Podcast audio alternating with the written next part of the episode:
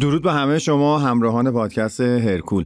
فرشید نزاکتی هستم. امیدوارم که هر جا که هستین و صدای ما رو میشنوین خیلی خوب و خوش و سلامت باشین. با اپیزود 54 در خدمت شما هستیم. یاسین لک عزیز دوست خوبم مهمون ماست. طبق روالی که در پادکست هرکول داریم در مورد یک عضله در هر فصل با یاسین جان صحبت می‌کنیم. این فصل رو اختصاص دادیم به تمرین عضلات بازو. امیدوارم که مورد توجهتون قرار بگیره. با ما همراه باشین که ما صحبت رو با یاسین عزیز شروع کنیم. حامی مالی این اپیزود از پادکست هرکول فروشگاه دکورتن استایله. انتخاب کالای اوریجینال نه تنها کیفیت lifestyle شما رو بهبود میبخشه بلکه نمایانگر توجهتون به طراحان برندها و داستان پشت اونهاست. درست مثل هر صنعت دیگه ای، هر کالایی که در صنعت پوشاک تولید میشه، نتیجه خلاقیت یک فرد یا گروهی از افراده که هر کدوم پروسه مخصوص خودش رو داره. شما با نخریدن کپی این محصولات در عمل برای همه این ویژگی ها و تلاش ها ارزش قائل شدید. مجموعه دکورتن استایل با تکیه بر این خط فکری و احترام به ارزش های تولیدات اصیل اقدام به جمعآوری محصولات اوریجینال از برندهای مختلف صنعت پوشاک کرده که برای خرید آنلاین می‌تونید از طریق صفحه اینستاگرام دکورتن استایل اقدام کرده و همچنین به صورت حضوری هم این امکان فراهمه که از showroom دکورتن استایل دیدن و خرید کنید. یاسین جان سلام خیلی خوش اومدی به پادکست ارکول امیدوارم که خوبی؟ قربونت. سلام خوبی. خبر. امیدوارم خوب باشه. خیلی خوشحالم که 54 تا شد داره 54 تا شد. ما خوشحالیم که کنار شما واقعا دمت گرم. تبریک میگم بابت این تداومت یه جشنی داره داشت بر... یعنی برگزار شد برای پادکست ایرانی. بله. من تو همین اپیزود 54 میگم یه داره بخش مختلف جایزه می‌گیره هر پادکست. بله مثلا بخش مثلا سینما مثلا روانشناسی. من مطمئنم این پادکست سال بعد جایزه بخش ورزشی رو می‌گیره. مطمئنم ممنونم. متشکرم. واقعا. دست در کار که گلی مثل شما این اتفاق رقم می‌خوره و حتما افتخارش برای هممون قربونت برم. حسن ارادتمند. یاسین جون بازی رو انتخاب کردیم. از هر طرفی که دوست داری راجع صحبت کنیم از پشت بازو دوست داری صحبت کنیم از جلو بازو دوست داری صحبت کنیم شروع کنیم. هر کدوم راحتی. خیلی موضوع خوبیه. مرسی فرشید. خدمت درس کنم که همونطور که می‌دونید عضله جلو بازو و پشت بازو دو تا عضله هستن که به صورت آگونیست و آنتاگونیست با هم دیگه در واقع مفصل لولایی آرنج رو در واقع یکیشون میبنده راحت اگه بخوام بگم یکیشون باز می‌کنه. یعنی جلو بازو به عنوان فلکسور محسوب میشه. خم کننده خم کننده و پشت بازو به عنوان در واقع اکستنسور هستش. یا باز کننده باز کننده یکی یه نکته خیلی مهمی که هستش ما باید بدونیم که در تمرینات هر دو عضله در تمرینات چند مفصلی به خوبی فعال میشن. من چند روز پیش یه live داشتم با دکتر کیامرز و راجع به حجم تمرین صحبت شد. الان شاید اینجا جاش نباشه ولی من اینو باید اینجا بگم چون خیلی مهمه. خیلی خوبه. همونطور که می‌دونید حالا من اینو میگم بعد میرم سراغ بحث نکاتی که راجع به بحث تمرین در واقع جلو بازو و پشت بازو هستش. به حجم تمرینی که لحاظ میشه و به عنوان یک guideline و پیشنهاد به اکثر افراد داده میشه طبق دو تا مقاله است که چاپ شده سال 2022 به اسم بازوله و همکارانش و براد شونفلدی که قبل از اون انجام داده بود. این دوتا مطالعه دوتا متاانالیزن. و جالب بدونیم اشتراکات مقالات در دوتا مقاله دوتا متاانالیز فقط یک مقاله است. اما هر دوشون تقریبا به یک نتیجه رسیدن که به حجمای تمرینی بالای ده ست حجمای تمرینی مناسب تریه من نمی‌تونم قاطعانه بگم چقدر بازشه اما می‌تونم قاطعانه بگم در متانالیز براد شونفلد اشاره شده که قطعا می‌تونم اینو بگم. یعنی این تو اونجا اشاره شده قطعا. بله. می‌تونم بگم که حجم های تمرین بالای ده ست برای رشد عضلانی مطلوب تر از حجمای کمتر از ده سته اینو می‌تونم بگم. پس ما می‌تونیم بگیم کرانه پایین این حد ده ست تمرینی در طول هفته برای یک گروه عضلانیه درسته؟ بله درسته. این این می‌تونم اینو بگم. حالا اصلا چی بود این نکته که راجع به جلو پشت بازو ما باید لحاظ می‌کنیم اینکه توی بررسی این در واقع پیشینه مطالعاتی که اومدن متاانالیزش کردن تمریناتی که مثلا شما دارید پرس سینه می‌زنید دارید فرض مثال زیر بغل می‌زنید. اگر یک ست برای زیر بغل اینجا حساب کردن یک ست برای به ترتیب پشت بازو رو برای مثلا حرکات پرس سینه حساب شده یعنی حجم تمرین رو براش حساب کردن و به همین صورت برای زیر بغل مثلا جلو بازو خب بیشتر فعاله دیگه یعنی بله. اگر یک ست شما قایقی زدی فرض مثال جلو بازوش رو هم جلو بازو رو هم تو حجمه آوردن. آوردن بله. بله. این نکته بسیار ظریف و مهمیه می‌خوام بگم که در واقع اگر این حجم رو دادن در واقع جلو بازو پشت هم لحاظ کردن. یعنی این خیلی جالبه. چون من خودم تجربی بعد نزدیک سه چهار سال من جلو بازو پشت نمی‌زنم خیلی فرشید جان. بله. یعنی مثلا شاید گهگداری ما یه بار من به عشق جلو بازو پشت بازو شاید یه تمرین بدم. فکر کنم خودت هم همین جوری درسته؟ من که خیلی زیاد اینجوری هم و اصلا یعنی اصلا جلو تمرین بازو. کلا بدم میاد.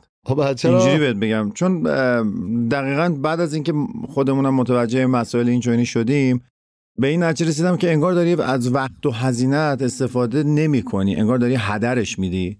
و به نوعی چون به عنوان عضله ثانویه در حرکات بهتری مثلا شما درگیری که جلو بازو در حرکت چیناپ یا همون بارفیکس مچ برعکس داری رو کجا می‌خوای تجربهش بکنی؟ با کدوم وزن قرار تجربهش بکنی؟ اونم ببری تو حرکت تک مفصلی بذاریش تو فشار بعد می‌خوای و بعضیا به اشتباه می‌خوان وزنهای سنگین استفاده کنن یا ممکنه پارگی عضلانی ایجاد بکنن. اصلا می‌دونی؟ اصلا بعد بعدم لزومی نداره. الان با این شمارشی هم که شما اعلام کردی که وقتی جلو با... زیر بغل رو تمرین میدی شما جلو بازو داره کار می‌کنه به عنوان حجم تمرین. خب دیگه اصلا لزومی نداره و یادم میاد توی مقاله هایی که توی بشیر و حالا تناسب و رزم و دانش ورزش چاپ می‌کردیم یعنی ترجمه می‌کردیم خیلی از نویسنده ها و قهرمان ها قهرمان پرچندام نه به غیر از حالا فیلهیس که خیلی در این زمینه خوبه به لحاظ ژنتیکی خیلی ها می‌گفتن شما کار غیر مستقیم رو بازو کفایت می‌کنه. ام. انقدر نیازی نیست شما بیاید رو بازو جلو بازو پشت بازو کار بکنی. که الان مثال زندهش رو من به لحاظ حتی عمل کردی می‌خوام بهت بگم. کراسفیترهای خوب امروزی رو ببین. انقدر که اینا رو بار آویزونن. انقدر که رو دار حلقه آویزونن. ماسلاب می‌زنن بارفیکس می‌زنن. اصلا الان بری بهشون بگی شما جلو بازو کار می‌کنی بعضیشون اصلا شاید ندونن جلو بازو چیه. مثلا میگه میشه جلو بازو تک دمبل مثلا بری بزنی. انقدر توی حرکت چند مفصلی استفاده شده بعد همه هم عضلانی هایپرتروفی خوب. یعنی بیای مقایسه کنی ببینی اونی که داره هفته دوبار بازو می‌زنه بازوش اندازه اون نشده. بله. تو سطح نچرال دارم صحبت می‌کنم. و واقعا درسته این کار غیر مستقیم رو باید بپذیریم که اتفاق میفته یعنی توجه به یک کل مهمتر اون جزء رو با خودش میاره. خب من همین نکته رو گفتم بگم که در واقع بازو رو ما اساسا تو حرکات چند مفصلی داریم. اما اگر بخوام یه ذره در واقع به طور اخص بهش نگاه کنیم تو تمرینات یه سری نکات هست که حالا می‌تونیم راجع به اونا صحبت کنیم. من. جلو بازو شروع می‌کنم. خب جلو بازو همونطور که گفتم فلکسور در واقع مفصل آرنج یه مفصل لولایی. هر دو عضلش یعنی سر بلند و سر کوتاه اه، چند مفصلی هن. یعنی هم روی مفصل شانه اثر گذاره. یه بار استوری گذاشته بودی سوال پرسیده بودی که کدوم عضله از سه تا مفصل میگذره فکر می‌کنم درسته؟ از یه, سه تا فکر کنم اون از سوئز بود. فکر کنم نمی‌دونم یادم نمیاد. فکر کنم این نبود نمی‌دونم. یه چیزی نمیاد. بود که جواب درست شما توش جلو بازو گذاشته بودی. نه یه یادم نمیاد. فرشید اینو. حالا اشکال نداره. بعد هر دوتاشون چون از اونجا که دو مفصلی هستن یعنی هم رو مفصل شانه تاثیر می‌ذارن و هم خصوصا سر بلنده. عضله دو سر بازویی و هم رو مفصل آرنج داره تاثیر می‌ذاره. توی حرکات تک مفصلی بهتره. این همسترینگ که ما تو همسترینگ پشت پا میگیم شما یه سر فیکس باشه. اس... آره اسکوات و پرس پا خیلی نمی‌تونه تو تنشی که داره روش ایجاد میشه موثر باشه. بله. با باید بریم سراغ تک مفصلی ها. خود سر بلند یه سری کارهای انجام میده که به عنوان عمل کننده ضعیف در واقع. چه کارهای انجام میده؟ یکی اینکه flexor ضعیف شانه است. یعنی دستمو بیارم بالا سر بلند داره به قسمت قدامی در واقع مشارکت شانه می‌کنه. یا همون deltoid ما داره بهش کمک می‌کنه. ضعیف البته. و به همین علت این concept ذهنی به وجود میاد که دست اگر در بخش عقبتر از تنه قرار بگیره مثل حرکت جلو بازو دنبل رو میز بالا که طول بله. بیشتری قرار می‌گیره. اونجاست که سر بلند بیشتر فعال میشه. این قضیه رو من حالا قبل از اینکه ما این موضوع رو انتخاب کنیم من میرم بذارم می‌خونم راجع به موضوعات بله جدید. بله. یه مقدار جای کار بیشتر داره. یعنی من می‌تونم اینو به عنوان یک ایده در نظر بگیرم که این حالا در اجرا بحث. بیومکانیکش سال 1987 راجع به این مسئله صحبت کردم و به نظرم جای کار داره. یعنی این بله. مسئله رو نمی‌تونم همینجوری راحت تعمیم بدم. ولی من دارم میگم به خاطر اینکه وقتی تو موقعیت extend قرار می‌گیره یعنی عقب تنه قرار می‌گیره مثلا ما داریم جلو بازو رو روی میز شیبدار می‌زنی. شیبدار بالا سینه می‌زنیم احتمالا سر بلند می‌تونه فعالیت بیشتری داشته باشه. به همین ترتیب اگر دست جلوی تنه قرار بگیره مثل جلو بازو لاری بله جلو بازو لاری یا هر حرکتی که دست جلوی تنه قرار بگیره سر کوتاه می‌تونه فعالیت بیشتری داشته باشه. یه چیزی هم که فرشت خب با هم دیگه خیلی صحبت کردیم شما هم نکتهش رو اشاره کردی. تو ذهن متبادر میشه تو عموم مردم که پیک بازو یا قله بازو سر کوتاهه. در واقع سر بلنده از بله. دو سر بازویه. یعنی کسی که دنبال افزایش پیک بازوه سر بلند باید. سر بلند رو باید توجه کنه که تو چه موقعیت می‌تونیم تمرینش بدیم و خدمت رو عرض کنم. روم بیشتر. تاکید روم بیشتر. فاصله دستا نکته بعدیه که ما می‌تونیم تو حرکات جلو بازو مد نظر داشته باشیم. هر چقدر دست بازتر باشه طبیعتا می‌تونیم فشار بیشتری رو روی سر کوتاه داشته باشیم و دست جمعتر باشه سر بلند می‌تونه فعال شه. نکته بعدی که وجود داره باز هم سر بلند. اگر به عنوان در واقع abductor ضعیف شانه عمل می‌کنه. یعنی اگر حرکت نشر جانبی رو به عنوان یک حرکت abduction در نظر بگیریم و دست رو حالت supination یعنی کف دست من رو به آسمان باشه. شما جلو بازو فیگوری رو چجوری می‌زنید؟ الان بله. بله. تو voice بگم. اینطوری به احتمالا بهتر درکش میاد جلو بازو فیگوری رو اگر در نظر بگیرید به علت اینکه ما تو جلو بازو فیگوری در واقع سر بلندمون داریم. حالت اصطلاحا بهش میگن actively insufficient قرار میدیم. ناکارآمدی فعال قرارش میدیم. سر کوتاه جور کار رو بیشتر می‌کشه. این نکته رو من یادمه. خیلی قشنگ چند سال پیش اینا رو من یادمه. تو کتاب Strong and Sculpted براد شونفلد که بله. شما و سامان عزیز ترجمه کردین. این نکته رو خود براد شونفلد من شک داشتم دیگه نمی‌دونستم. اونجا سر بلنده یا کوتاه. اونجا بهش اشاره کرده بود که اگر من جلو بازو فیگوری بزنم به همین علت یعنی actively insufficient ی که به واسطه قرارگیری positional. چون آرنج میاد بالا, بالا قرار می‌گیره. سر کوتاه اینجا بیشتر فعال میشه, میشه. و خیلی نکته جالبی بود. من, من تحلیلش رو تو کتاب شما خوندم. خواهش می‌کنم کتاب دکتر دستتون شامفر هم درد نکنه. این نکاتیه که من به صورت خلا خلاصه وار در مورد بازو می‌تونم بگم و صحبت کنم. اگر راجع به حجمش هم بخوام صحبت کنم مطالعه بازوله که سال 2022 انجام شده اومده بود. همون دسته تو جلو بازو.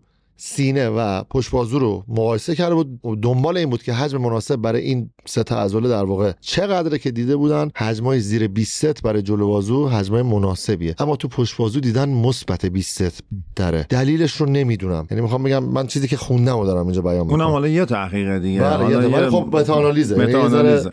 می‌تونم از یه نظر مقدار بیشتر میشه بهش تحمل کرد. بله یه بهش ذره استناد کرد. استناد کرد بله. اصلا در پرورش اندام روی کرده تمرینی خیلی وام داره از مقالاتیه که پرورش اندامکارای حرفه‌ای در مجلات در کانالهای یوتیوبشون در فضای مجازی یا هر جای دیگه ای ابراز می‌کنن و اعلام می‌کنن و ما می‌بینیم مخاطب میدوه و میره هر کاری که اونا کردن رو می‌کنه الگو برداری می‌کنه. این حجم تمرین زیاد اگه می‌بینی یه فاصله ای داره با آنچه که در علم دارن رصد می‌کنن و باید این تفاوت و تمایز رو قائل بشیم. پرورشندامکار حرفه‌ای با اون حجم از در واقع چگالی عضلانی با اون مصرف مکمل ها دارو ریکاوری و هر چی که هست قطعا از بابت شمایل تمرینی قابل الگو برداری هست. اما از بابت حجم تمرین باید به شدت دقت بکنی ورزشکار نچرال که اگر آقای به طور مثال آرنولد بالای 20 ست جلو بازو رو تمرین می‌داده آیا من هم مجاز هستم و آیا اگر مجاز هستم اون نتیجه مطلوبه آید من میشه یا نمیشه؟ اینا سوالای مهمیه که در الگو برداری باید بهش پرداخته بشه و حالا داره دانشگاه نزدیک میشه و هی ما باید این دوتا رو اونایی که باهوشن باید این دوتا رو بشنون هر دوتا رو کنار هم قرار بدن از اینا یک برایندی برای خودشون در بیارن. نمیشه قطعی قهرمان رو رد کرد نمیشه قطعی دانشگاه رو رد کرد. اصلا همچین چیزی نیست. تازه اونم باید ببینید تحقیق دانشگاهی تو کدوم سطح داره انجام میشه. رو چه افرادی انجام شده ولی خب اینا تعمیم نیستی دقیقاً یه سوال. من الان راجع به همین ادغام تجربه و علم بله. از خود بپرسم من یادم نمیاد من تا اونجایی که یادم میاد نمی‌دونم جی کاتلر بود یا کس دیگه ای بود حرکات پرسینه رو نیمه می‌زد درسته کی می‌زد؟ جی کاتر بیشتر سبک اکسپلوسیو و پرتابی کار می‌کرد و بیشتر نگاه بکنی تاپ میده وزنه رو پرت می‌کنه ولی در همون پرت کردنه کنترل داره نیمه ها رو رونی کولمن شروع رونی کرد کولمن. به خیلی شما زیاد کنید زدن. مثلا الان من لایوی که با اریک رفتم و اگه بچه دیده باشن بله.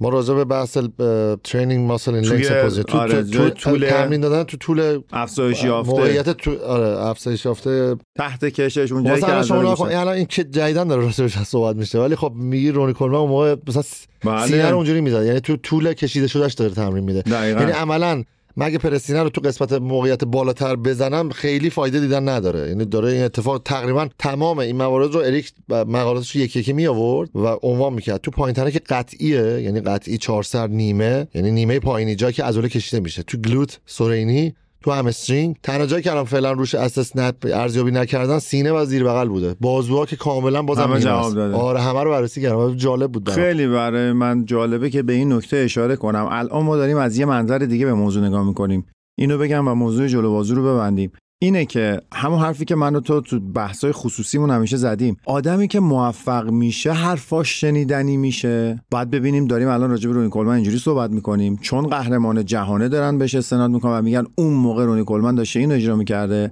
چرا؟ چون من همین الان که گفتی یادم افتاد. موقعی که رونی کلمن راجبش ازش میپرسیدن تو مقالات اشاره می‌کرد صحبت این بود که می‌گفت من دامنه نیمه میرم که لاک آوت نکنم که عضله فرعیه که پشت بازوی تو پرس سرشونه و پرس سینه درگیری اضافه پیدا نکنه و من دامنه رو یه چهارم و بالا می‌زنم یه چهارم و پایین می‌زنم تو دامنه موثرتر خودم حرکت می‌کنم. اون موقع من بعید می‌دونم من به شخصه حالا هجمه به من وارد نشه. من از شناختی که از رونی کولمن دارم بعید می‌دونم این آدم می‌دونسته که داره در نمیگم. می‌دونسته اون نتیجه رو کارو. تجربی فهمیده آفرین می‌خوام بگم اینم یه می‌تونه یه خطای شناختی باشه که بعد الان خب من تو فضای اینستاگرام بعد از live شما دیدم یه سری دوستان caption کردن که اون زمان که اینا نمی‌دونستن هیچکی نمی‌دونست چی به چیه رونی کولمن داشت این کارو می‌کرد بابا اینا یا ناخواسته بوده یا تجربی بوده تجربی یا با یه. داستان دیگه ای بوده وگرنه من با توجه به رزومه ای که از کلمن می‌بینم که الان دکتر بهش گفته که شما ممنوع التمرینی از روی ویلچر داری تمرین می‌کنی. من با یه همچین رزومه و بقیه مشخصاتی که ازش می‌بینم بعید می‌دونم که وارد یه همچین فضایی بشه. همون موقع من از تمرین بود همون موقع مشکل کمر داشت همون موقع هم هزار تا مشکل دیگه داشت ولی ادامه می‌داد. یعنی آدم منطق محوری نمیبینمش که بخوایم الان بگیم این قبل از همه می‌دونست. من فقط همین نکته رو می‌خواستم اضافه بکنم. نه. اینکه بکوبم. رونی کلمن هشت دوره قهرمان مثل المپیاس. دنیای افتخارات دنیای موارد مشابه. اینجوری زیاد داریم تو بحث علمی که بعدا ثابت شده خب واقعا نمیشه گفت مثلا طرف واقعا آره نمی‌تونی بگی اینا می‌دونستن. من ولی این این اتفاق رو می‌تونیم وام بگیریم که خیلی از قهرمان ها الهام بخش خیلی از تحقیقات شدن. یه کارهایی کردن که بعدا اونا رو بردن به بوته آزمایش گذاشتن و از اونا نتیجه حاصل کردن. این رو به جرئت می‌تونیم بگیم چون اونا با دل شیر بعضیاشون میرن و یه کارهای عجیب غریبی می‌کنن که و ارتباطشون هم با اون, اون یعنی افراد آکادمیک با رونی کلمن و افراد دیگه من دیدم هستن. یعنی مثلا اریک میره پیش رونی با هم دیگه ارتباط دارن. درصد احترام یعنی قائلن. آره اینا هستش هنوز. بله دانشگاهی هایی که با سواد این حوزه‌ان و اهل این, این کاره هستن خودشونو منفک نمی‌تونن بسیار با احترام به قهرمانا نگاه می‌کنن و از اونا سعی می‌کنن که الگو بگیرن چون. می‌دونن اینا خیلی حرف برای گفتن دارن. نه من فقط به اون بخش روانشناسیش خواستم اشاره کنم که سوگیری در مورد همه موارد چون معمولا وقتی یه نفر موفق میشه میاد شروع می‌کنه یه قصه هایی میگه که خودش هم باورش میشه در صورتی که خیلی نیست. از این قصه ها درسته اینجوری. نیست بله. خب اینو یه نقطه بزنیم بریم بیایم بحث پشت بازو رو با هم ادامه بدیم showroom لباس دکورتن استایل collection کاملی از محصولات مختلف برندهای معتبر دنیا رو در اختیار شما قرار میده. مجموعه بسیار متنوعی هم از کفش‌های Air Jordan داخل showroom موجوده که بزرگترین collection تهران به حساب میاد.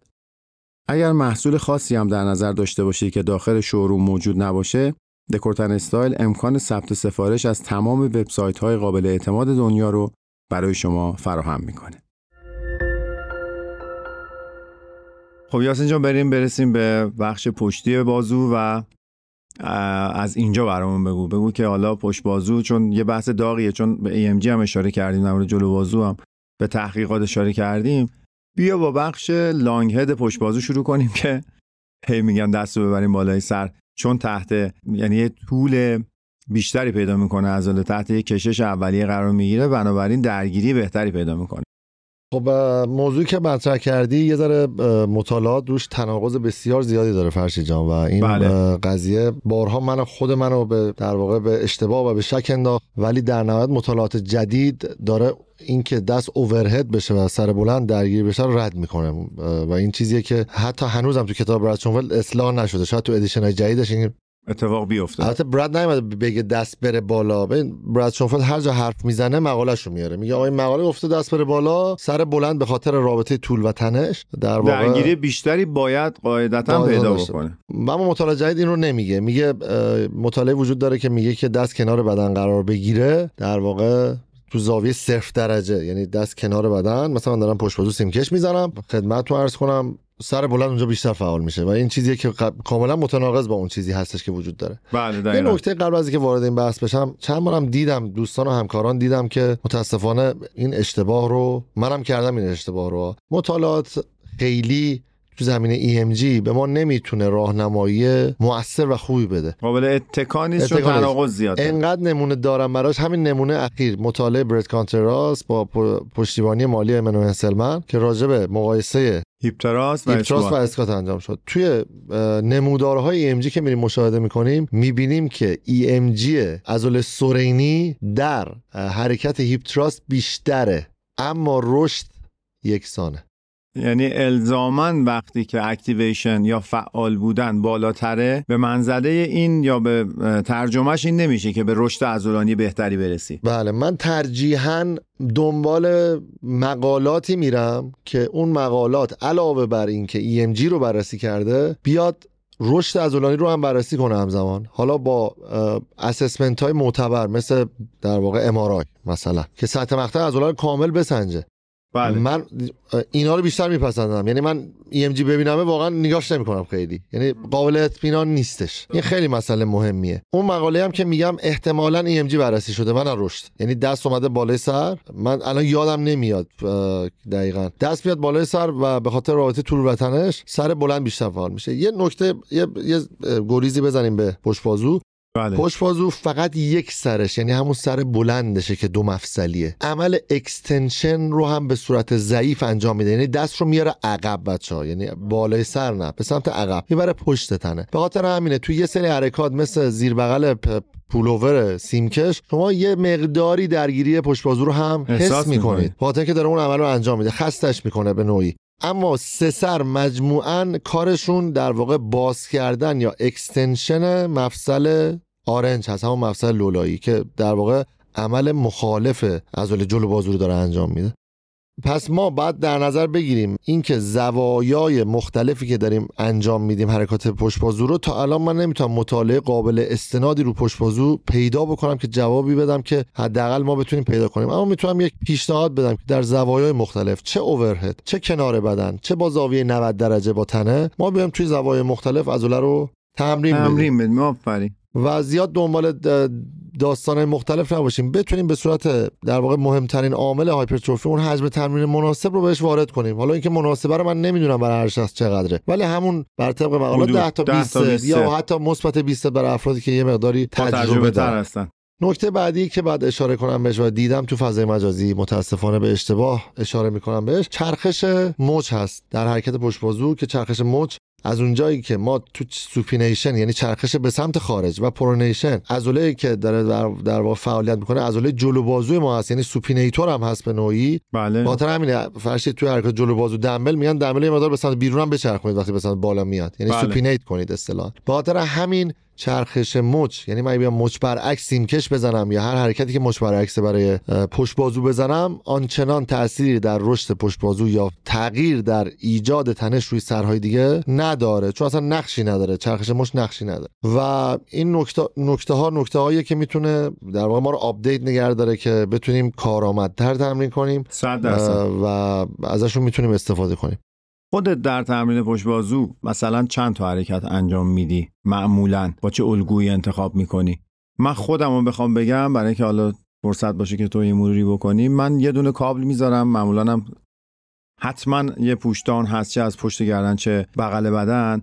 به خاطر اینکه آرنج با این خیلی خوب گرم میشه با کابل. دقیقا همین اولین چیزی که می‌خواستم بگم عمده مشکلی که دوستان ما هم مراجعه کننده های ما دارن به خاطر اینکه مفصل آرنج رو خوب گرم نمی‌کنن یه سری دردای مزمن شدید دردای حاد شدید دارن همیشه هم باهاشونه و من از اولی که تمرین کردم همین کاری که شما می‌کردین رو انجام آره من دقیقا می‌دیدم عمده قهرمانای حرفه‌ای اصلا اسم این حرکت که اسکال کراشر هست پشت بازو خوابیده یا بهش برس فرانسوی هم میگن بازو خوابیده با هالتره که با میله ایزد بهتر انجام بشه که مچها خیلی تحت فشار نباشن. این حرکت رو اگر با آرنجی که هنوز خوب با کابل گرم نشده انجام بدی به مرور زمان من تو خ... من دارم تجربی صحبت می‌کنم الان کاملا. تو خیلی ها دیدم که به واسطه اینکه لود می‌کنن حرکت اول اونو می‌ذارم میگن این حرکت رو میشه سنگین تر رفت پس اول بذاریم. آرنج خوب گرم نشده.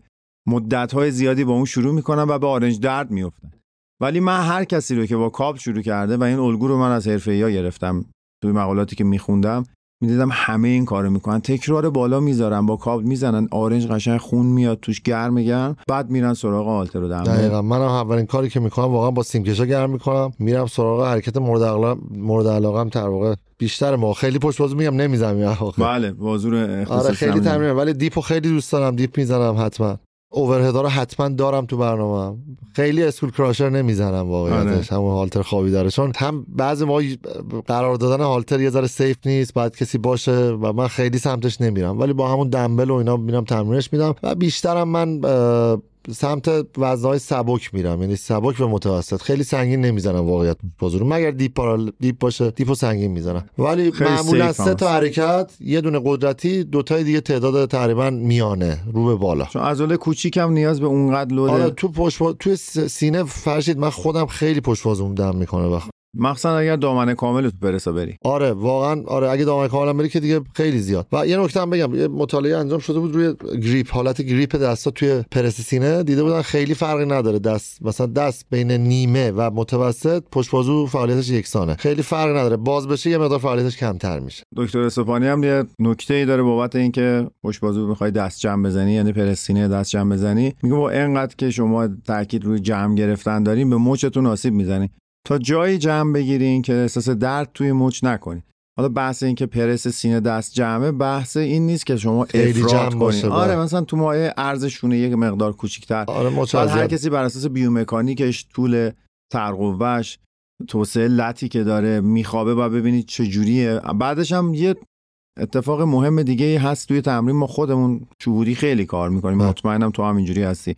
اونایی که سابقه تمرینشون بالاست. بعضی از حرکاتی رو که شاید علمی روش میشه قسم خورد رو بعضی اجرا می‌کنن و میگن آقا من اصلا از و درگیریش رو احساس نمی‌کنم. ولی میره برای خودش یه ورییشنی پیدا می‌کنه یه مدلی پیدا می‌کنه اجرا می‌کنه که فوقالعاده فشار میاره و فوقالعاده هم نتیجه می‌بینه ازش. این هم خیلی نکته جالبی. اصرار نداشته توی کاربرد خیلی جا فرش جا واقعا علم رو نمیشه وارد کرد. چون بله. اصلا به محل کاربرد نرسیده اون علم. بله. مثلا من دارم میگم و پشت بازو رو ما هنوز جواب دقیقی براش نداریم. تناقض انقدر زیاده. بله. ما جواب دقیقی براش نداریم. مثلا نمی‌تونم بیام وارد کنم. مثلا نمی‌تونم بیام به واسطه علم بگم آقا تو داری اشتباه می‌زنی یا درست می‌زنی. آره. نمی‌تونم اینو بگم واقعا.